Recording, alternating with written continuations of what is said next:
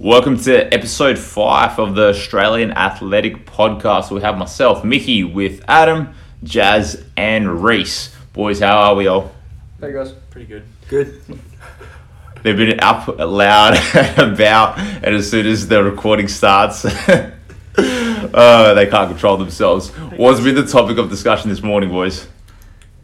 Closed mindedness in coaching. No, no, no. Before we get to the actual Oh, topic of discussion, AAC's best 11. I'm sorry to people that are offended, but I'm starting six. That's just how it goes. to those who wonder what we do throughout the day aside from lifting, this is the critical stuff that makes sure that we have just the best environment possible. So, Jazz, have you got your starting eleven my, together? My AAC starting 11 is Sarah Willissy in goals.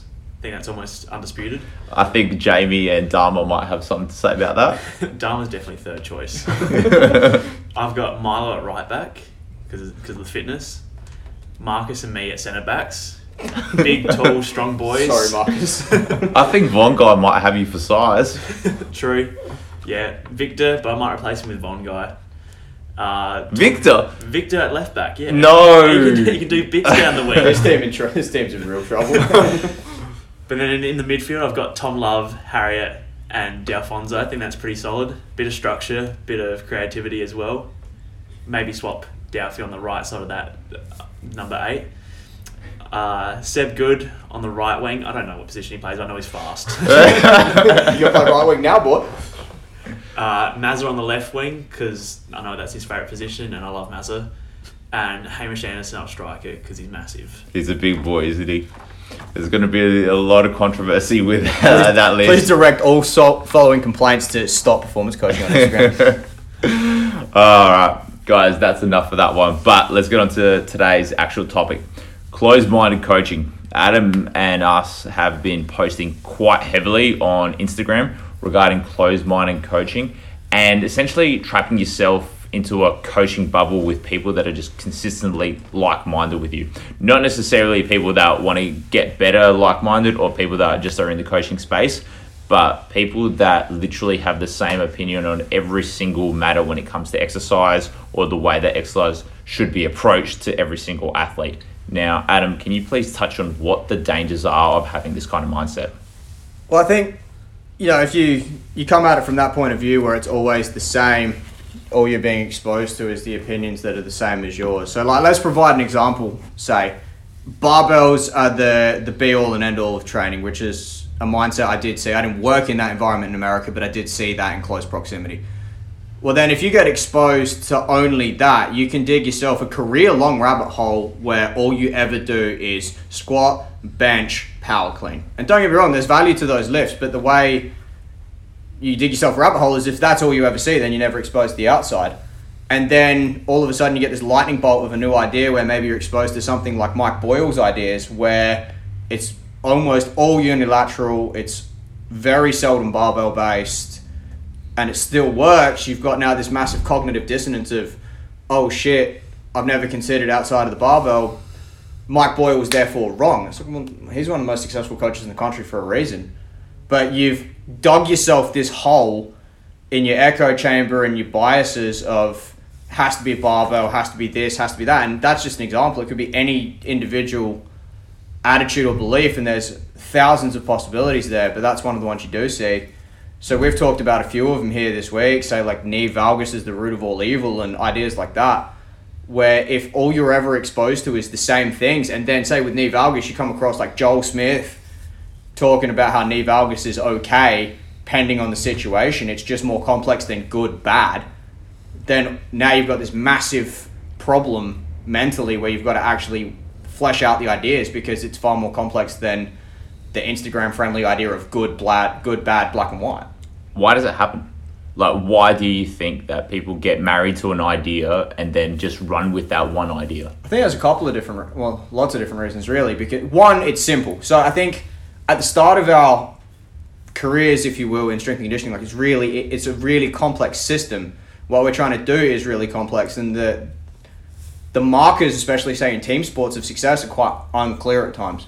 So it's easy to simplify things, and if you've got a big group, you go, all right, valgus is bad. We're going to use a barbell. We're going to do unilateral training. You kind of create these heuristics to make things simpler, and that's okay. But then five years down the track when you're still sat in those biases of I need to do this and I need to do that. Well, maybe you don't. And if you've never considered the fact that maybe there's a reason people go into valgus, or maybe you need to train the other of your side of the fence of unilateral, bilateral, or whatever it is, there's value to the other side, then you've just completely cast that to the side and never come around to that argument. I think for the fitness industry and especially the S&C industry, if we can provide simple solutions to people, it's easy to sell. Correct, and I think that's a big part of it. So if you look at like the private sector of particularly fitness and the growing private sector of strength and conditioning, it looks good on social media. It makes it easy to become an expert because if you're if you just want to be like this is always bad or this is always good, like take knees over toes guy, smart guy, great product, seems to work for a lot of people. But it's pretty myopic that your knees need to go over your toes. Well, for some people, that ain't going to work. Mm-hmm. But if you make it super simple, this, this, this, and this, and that's all one idea, Yeah. it's easy to market. And in the private sector, the marketing, in terms of making money, marketing is more important than product. Do you think people find success in certain systems and methodologies methodologies they use and think that's it, stick with that. That's all I'm going to run with. That's all For I sure. want to run with. So that's a massive part of it. Because you look at like how militarized the conversation around diet has become. yeah. Someone loses You 20 say militarized, I say religious. bro, it's bad, isn't it? Like people lose twenty kilos with paleo, keto, this, that, the lemon detox diet doesn't matter. Yeah. But then they're like, this is the only way to lose weight, and then before you know what, they're arguing with other idiots on Facebook about my diet's better than yours. And it's like, stop and consider your life when you're arguing about your diet is better than someone else's on Facebook. Like you've, do, go directly to jail. Do not collect two hundred. Like you- yeah. no. Did you ever find your training principles were a little bit closed-minded from coming from like a powerlifting background that I know Oh, you did? yeah, yeah. Mine, mine were massively. Definitely, I massively, and I've said this to athletes that I trained. So, like, my first program that I was responsible for was the Adelaide United Youth Team, and my program that I wrote in 2014 for those boys versus what I write now is I realised no one wants to. years apart. And I've spoke, I'm still in contact with some of those athletes, like say Cliffy Maynor, I talk to all the time, and I've said to him like, I'm sorry for the stupid program I wrote you five years ago when we were talking about it the first time, and he was like, you know, we're all learning kind of thing. And now he's coaching as well. Did you write squat, bench, and deadlift and realise no soccer players want to squat, bench, and deadlift? I was writing three sets of five in the back squat and then the bench press, and then they do a single set of five in the deadlift. I wrote starting strength for an elite soccer team, and I was like, this shit's gonna work. And they squatted more, Yeah. and they did. They did actually get injured less because a lot of them were so weak at the start, and the numbers look good, but like I didn't improve their performance anywhere near as much as I could have. It was a novel, novel stimulus. Straight up, yeah, it was just different. But then I rode that stimulus way too long because like I had Cliffy squatted 180 for three Massive. with me at United. We probably could have stopped him squatting 140 for three and still got all of the same benefits and then moved on to something else useful as well. Yeah. But over my, it took longer than it should have, but I've adapted my perspective and looked at different things rather than what you do see in some places where people have been married to say powerlifting and they've got to keep back squatting, got to bench press. My soccer players now don't bench press ever. Like we do other upper body movements that are far more useful than the bench press for them. But you've got to move outside of that perspective. I feel like if you go down a rabbit hole in a community of like bodybuilding, powerlifting, anything, every, all of those like like subgenres of fitness go down into rabbit holes and stick with their principles. I feel like if you go down one of those, you end up doing the same thing. You get a little bit closed-minded. I did the same thing. Like I used to think squat, bench, deadlift. They have to be the base of every program. I don't think I've ever. I think I've programmed back squat once, and I don't ever program deadlifts off the ground. I program, bench press when people want upper body. And I used to think were, anything other than those three were pretty bad exercises, but now I don't think there's a, such a thing as a bad exercise. we get married to the power lifts just because a lot of us have grown up with that. But we go back to the selling factor, and it is so easy to sell. If you improve your squat, you're going to get better at soccer. Yeah. And for someone that hasn't squatted ever in their life, they will see improvements. Correct. Does that make them a better soccer player? Well, I mean, Kia said it, everything works for a period of time, and then nothing works for a period of time as well. So, like you said, you know that you squat more, you'll get better kind of thing.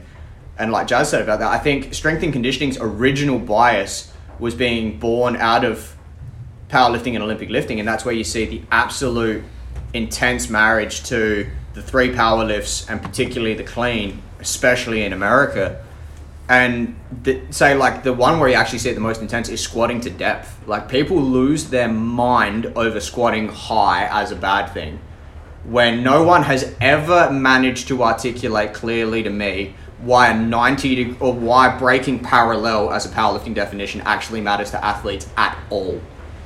It's just a uniform measure from powerlifting, and people went, that'll do. Where for me, it's like if you want them to squat deep, then have them squat to the full bottom of their range that they can do safely, or have them do a half squat, which will carry over much better to a jump. I find most people just get feel so beat up after full range squat. I'm, I I like squatting full range, but it beats up my hips so much. So the best thing I ever did was stop back squatting. Yeah, me too. Like in terms of my own individual athletic performance, I haven't back squatted in well, more than a year, and it's the best my back has ever felt in particular because I've got Yeah. short legs and a long torso. So There's so many nicer variations of squats, deadlifts, and bench that you can play around with in the gym. Yeah, There's not 100%. just one exercise that you must complete. There's so many different variants that will beat you up less, but will be just as effective. I reckon you can pick you can pick three three big movements, get ridiculously strong at them. They don't have to be they don't have to be the squat, bench, and deadlift. I'd rather do an RDL, and I did that, and that worked so much better than deadlifting off the floor. Felt so much better, got so much stronger. Hundred percent. I think say experience. That's why training yourself is so powerful. Because for me, I went, hang on. Every time I back squat, my, I feel like shit, and every time I don't back squat, I feel good. And I I found that through the lens, particularly of sprinting, and timing my sprints and going, hang on. If I back squat on a Monday and sprint on a Tuesday, those times are two tenths of a second slower than if I don't back squat on the Monday. Yeah, I did the same with sumo deadlifts. Yeah. So my deadlift, I got sway, slower straight away. And if you look at the literature, everything's and there's like there's one researcher in particular who's bad for this. Squat more, you'll run faster. And it's like, are you, are you fucking serious? Like that, we're gonna reduce speed as its concept to squat more, you'll run faster. Like that is demonstrably untrue. Because the slowest I ever ran was when I squatted the most, and the fastest I ever ran was when I was back squatting the least. How much do you reckon this can be a placebo effect for the athletes? If you're good at selling and you have an athlete walk in and you convince them if I make you back squat more, you'll play better, they have in their head, if I'm back squatting more, I'm going to play better. And then you get confidence boost. And then you just get, you're playing better because of confidence, not That's part of it. And I think that's why the wa- Yeah. the waters are so murky Yeah. because confidence plays into it and you know say you got a soccer player like we've been talking about how do you measure objective performance because you take people say gps okay cool but teams i've worked for they always run more when they lose because they're chasing shadows so it's so hard to quantify all those different factors and then that's when it's you know we can't tell between placebo confidence actual improvement or just random statistical chance It's a field where there's so many factors going on that you can't say, you can't clearly define cause and effect. that's it that's Not it. only is there so many factors going on, the piece of advice that we give any student that usually comes in here through their placement is the fact that it's constantly changing. And even if you are a student, even if you are a coach, a seasoned coach that's been in this industry for 10, 20 plus years, it's constantly updating itself. Yeah, for sure. And I mean, that's why with those posts, I was really conscious to try and say, this isn't about anybody. I'm not writing this because I want to attack this dude over there or whatever. These biases affect all of us me, you, everyone in this room, all the coaches that listen to this. Like, it affects all of us because we're talking about how murky it all is. And then you need to try and find ways to simplify it and bring it back to is this working, is this not working? Because if you don't know, then what's the point of any of this? So those biases come in through the, the simplifications that are necessary. So that's where you end up with confirmation bias and anchoring bias and all this and that. And that, that's just how it goes. It's all about just trying to fix that and find what we can objectively do, you know. So, you know, for me, I've found with the team sport guys, if they run faster, that's never a bad thing. Obviously, if they're injured less, that's what we're looking for, for me at least, first. And then if they're running faster, jumping higher, whatever the KPI is for their sport, then we'll base it off of that kind of thing. Here's the final question. If you see something that you disagree with or that you question in the gym, on social media, wherever it may be, what's the best way to approach it to get the best outcome for both parties? The first response needs to be to not do anything but think about that idea. So, like I said, my first example of, let's say you got your traditional old school American football strength and conditioning coach. Barbells are everything. The program's built around power clean, then back squat, then bench press all the time, all year round. Then they see Mike, Mike Boyle's strategy of Bulgarian split squats, dumbbells, weight vests as a way of loading. The initial response in human nature is going to be that's wrong because it's different. We all react that way. That's just how it goes. But stop and think about it and be like, is there value to that? And then if you look at how those athletes of Mike Boyle's perform, then it's obvious that there's validity to it. But you do everybody, particularly yourself and especially your athletes, a disservice when you go, that's different, that's wrong. I'm going to stick with my barbells because Mike Boyle's an idiot. Mike Boyle is clearly not an idiot. And if you actually consider it, maybe you can take something from that idea. Where you get this fairly, well, it's been around for a while now, but fairly recent trend in strength and conditioning where it's way more cool to just send a post to Mike Boyle telling him what a dickhead he is, even though that's obviously not true, and how smart you are because you do things differently. Well, that's that's not helping anybody. Like that's what I was trying to write about. Like for people to actually think about it, I'm like, yeah, you know what? Maybe that's a dumb idea because if we all think about it, and if you want to talk to Mike Boyle or whoever it is, or me, if you think I'm doing something, like let's approach it from a hey dude i'm interested in this. Why are we doing this? And i've done that to coaches and some of the best conversations i've ever had have come off the back of hey dude can you explain to me why you're doing that? Because this industry is so competitive it's so difficult to get into. Anybody who's in it in australia at least in my experience is usually pretty good at their job. There's a reason they're doing it that way and if you actually talk to them they'll ration it out with you and then you'll be like oh i get that. Rather than trying to start a conversation off the back of you're an idiot that's wrong i'm way smarter than you which is unfortunately really really common If you ever need a lesson in communication, Coach Brett Bartholomew on Instagram will give you a lesson on that. You don't need to call out the other person and just blatantly tell them they're wrong because they have a different opinion to find out why they're saying that. Maybe they're going to learn something off of you, or maybe you will learn something off them that you didn't realize before. correct There's a good chance that if you message a coach, if you so if someone messaged me and said, "Why are you doing this?" I'd just tell them, give them my rationale. But there's a there's a good chance I could be wrong. There's plenty of chance anyone could be wrong, no matter Yeah. what coach you are. Your system, your what you're using could be wrong. Obviously, still productive, but could be a better. There's always a better way. Yeah. That's what coaching should be. You're always trying to find a better way. That's why there's discussion. And as coaches, we've all come out. We've all got science degrees. We've all done degrees on critical critical thinking's a part.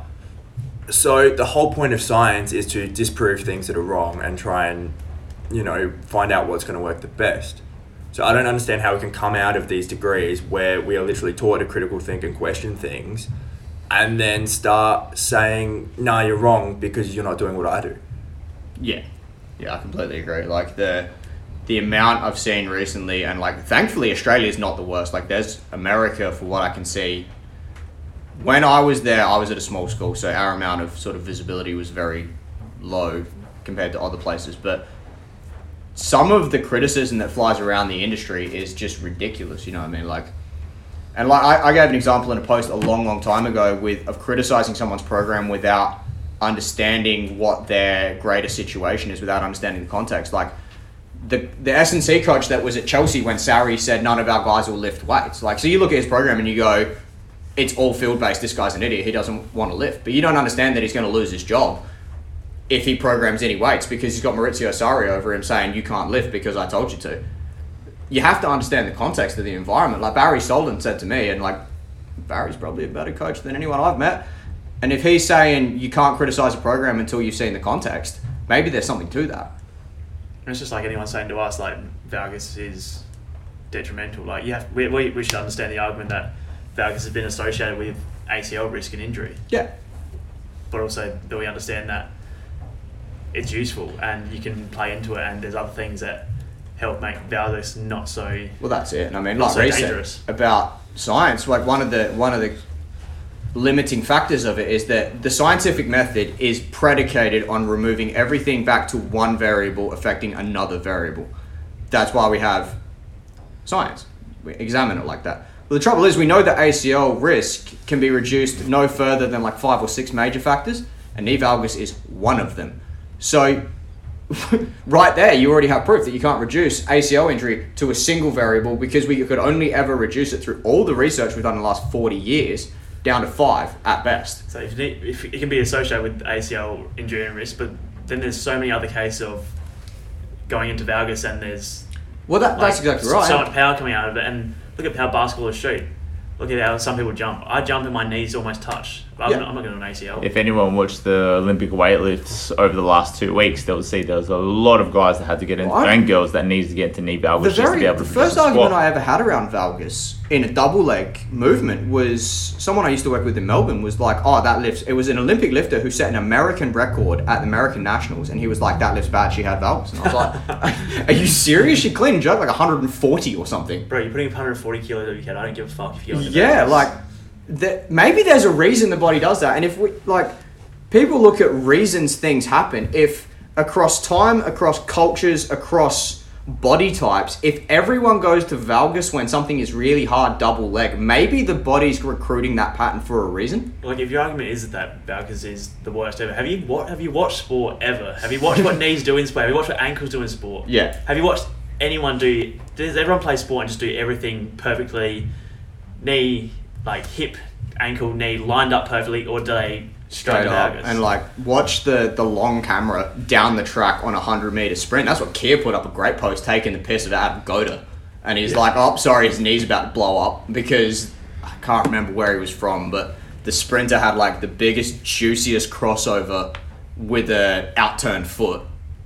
He ran just fine for the hundred. I think he ran it in you know 10.0 point oh something, but." Like you said, you went this whole valgus is the root of all evil. Like, have you watched anybody move at an elite level If ever? you, if you really want to take away all the risk of training, stop playing sport. Yeah, and then stop moving at the same time. Because time. nothing, training's one thing. Sport is a whole other shit show. If you want to take out all risk, stop playing sport. yeah. Was it Ben Bruno that was like, um, lifting weights is dangerous? Try being fat and slow, Yeah. or something like that. Bro, try playing, try playing NFL and have 250 pound dudes running at you. Yeah, but and I think the thing with valgus that I don't understand the most is people like single leg valgus landing is correlated with ACLs. Okay, that's true in an uncontrolled environment when the other four factors of ACL have gone to shit as well. But then double leg valgus is obviously bad, and it's like that doesn't even make sense. Like the whole valgus thing is based on all these jumps of logic from single leg landing with valgus is bad. So then double leg landing with valgus is bad. So double leg lifting with valgus is bad. And the assumption that all of those things carry over to the next, when none of those things carry over to the next one or any of the other things. They're just unrelated items. Yeah. but it sells off a simple solution. Well, that's exactly right, and that's where you come back to like the the consistent. Well, I'm trying to think what the right word is. Like it keeps getting affirmed on social media because it's easy to sell that as I fixed you because you were going valgus and now you're not. yeah. And a lot of athletes who move perfectly do ACLs, and a lot of athletes who move like shit do don't do ACLs. So to try and reduce it to that doesn't help anybody, because you can create these fancy systems, but you're only going to look bad when the system doesn't stand up. When it doesn't work, when you Yeah. go to after that? Yeah, exactly. When the reality is, it's just way more complex than that. It's important to like understand the associated factors with like ACL risks. Um, one study I read was um, a forefoot strike when cutting and changing direction will help mitigate the risk. So mm-hmm. you don't have that luxury when you're playing sport. You know what increases the risk of? Falling over. Yeah. That's the one I see all the time, and it's like Play sport. the constant recommendation. And I don't, I don't know who's writing this shit, but then they're like the the width of the cut step away from the center of mass is related to ACL risk. So when they get to their practical recommendations at the bottom, they say you need a narrower cut step, and I'm like. Your example from the NFL or the inside midfield of an AFL you don't game. get that luxury. That guy's coming downhill, 265 pounds, runs a 4 4 40, and he's going to hit you if you don't cut properly. Even if you wanted to actually practically take a narrower step to cut, the actual reality of real world sport is that you don't have the time to make that decision. You're going to cut the way you always did. You might as well be strong in that position because you're either going to get head taken off or you're going to cut. So I think that's an underrated um, risk factor with ACL risk decision making. I think most, most of, if you're going to be in a shit position, it's probably because you made a bad decision. Well- not, not all the time. That's that's pretty But it hard. is a That- factor, and- that's hard. That's a, I think that's a massive massive factor. But that's ACL so risk. hard to quantify that no one will touch how- how it. supposed People to are just that? scared of that factor. and that's why it's so multifactorial. That like you're never going to mitigate the risk of it. Well, that GPS example I gave before, like it's one of them things. You get lots of coaches. I worked for a team a long time ago in soccer. Loved all the people involved, but they were really, really bad. We got relegated that year, and we deserved to get relegated. And the coach would say the team's unfit, and then I'd go watch them play, and the centre backs would kick it to the edge of the opposition box, we'd all run up to halfway, give the ball away, they'd kick it back our over, over our heads, and we'd spend the whole 90 minutes running 50 yard shuttles. And the coach would say, You're unfit. I'd just say, No, the team's just shit, man. Like, the team's making bad decisions. Of course, they look unfit. They're trying to make 50 yard shuttles for 90 minutes. Yeah. You can have the fittest, fastest, strongest team out there, but if you're shit, you're shit. You know who looks really unfit at jiu jitsu? Is me, because I'm shit at jiu jitsu. when Victor does it, he looks real fit because it's easy. Like, quality is part of it. How to be a better athlete, be better at your sport. Correct. And like people, like, we got to examine that link a bit better than we currently are, and all the factors rather than constantly just boiling it down to.